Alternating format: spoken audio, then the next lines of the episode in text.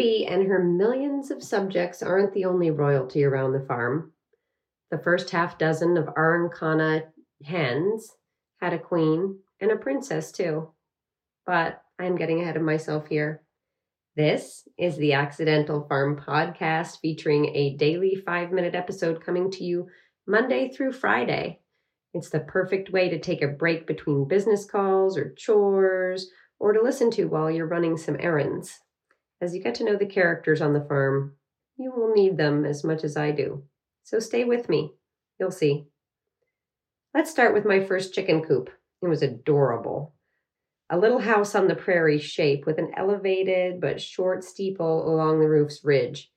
One side of the roof lifted so that you could access the roost where the chickens slept and even reach in to get some eggs. It was probably, eh, I don't know, four feet high at its highest point, with a four by five foot footprint. It even had a detachable little caged yard. I think I bought it off of a website that I Googled and had it assembled just before the hens arrived. I want to say that the hens came in late June, all of them young, never having laid any eggs before. Every day we would check the coop, no eggs. Then, when August rolled around, the eggs started popping and the chickens' stock soared. Hmm, delicious and beautiful eggs. Just as the farmer I got them from predicted, my city friends oohed and awed over the pastel blue and green eggs. If you remember from last week, I was only planning to rent these chickens for the summer. But after waiting for so long for them to start laying eggs and getting eh, I don't know, attached to them. They're really sweet. I decided to keep them. Now, I didn't decide this alone. My friend and neighbor Carl, who you've heard about, was a big factor in this decision. Carl grew up on a farm and had chickens. He loves chickens, actually, and he promised to care for them when I was back in the city with the kids in school. So that's how it went. Carl fed them and let them out in the morning and locked them up tight in the evening happy hens. He even collected the eggs and either saved them for me or sold them to my neighbors when we racked up too many. One morning in mid October, after I had dropped the kids off at school, I got a call from Carl. I got bad news, he hollered into the phone. It was bad news, all right.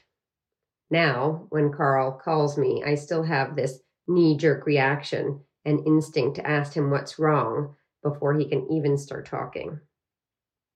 A big black bear had visited the night before. It ripped the steeple part of the roof on the coop right off. It reached in and grabbed the hens off of their roost and ate them. I can imagine the bear swiping its big clumsy paw against the roof, his strength no match for the catalog coop. Carl is a volunteer firefighter he is on the scene for pretty much everything that goes wrong around here. He's told me some pretty grisly stories. And when he's not filling me in on the gory details, his CB radio is blaring at me with the tragic details as they unfold. This is all to say that Carl has seen some stuff. But he was really shaken by the gore across my lawn. Like I said, he really loves chickens blood and feathers, gore, and chicken parts everywhere. He shook his head. He'd never seen anything like it. He cleaned it up before we came back, and while I'm sorry to have subjected Carl to this experience, I'm really, really glad I wasn't there. As Carl is cleaning up the carnage, two hens, very nervous and skittish, but unharmed, emerged from the woods. Four dead, two survivors.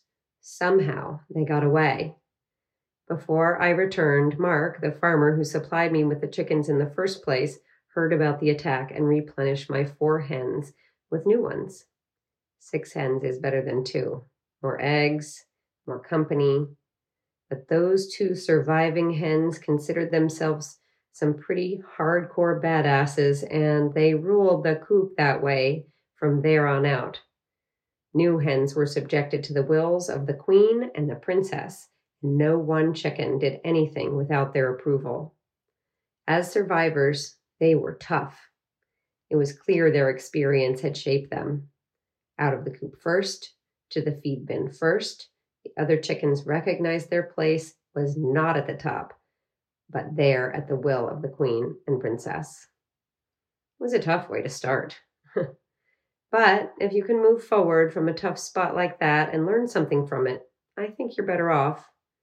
Yes, we built a bigger coop. And no, this was not the last we saw of the bear.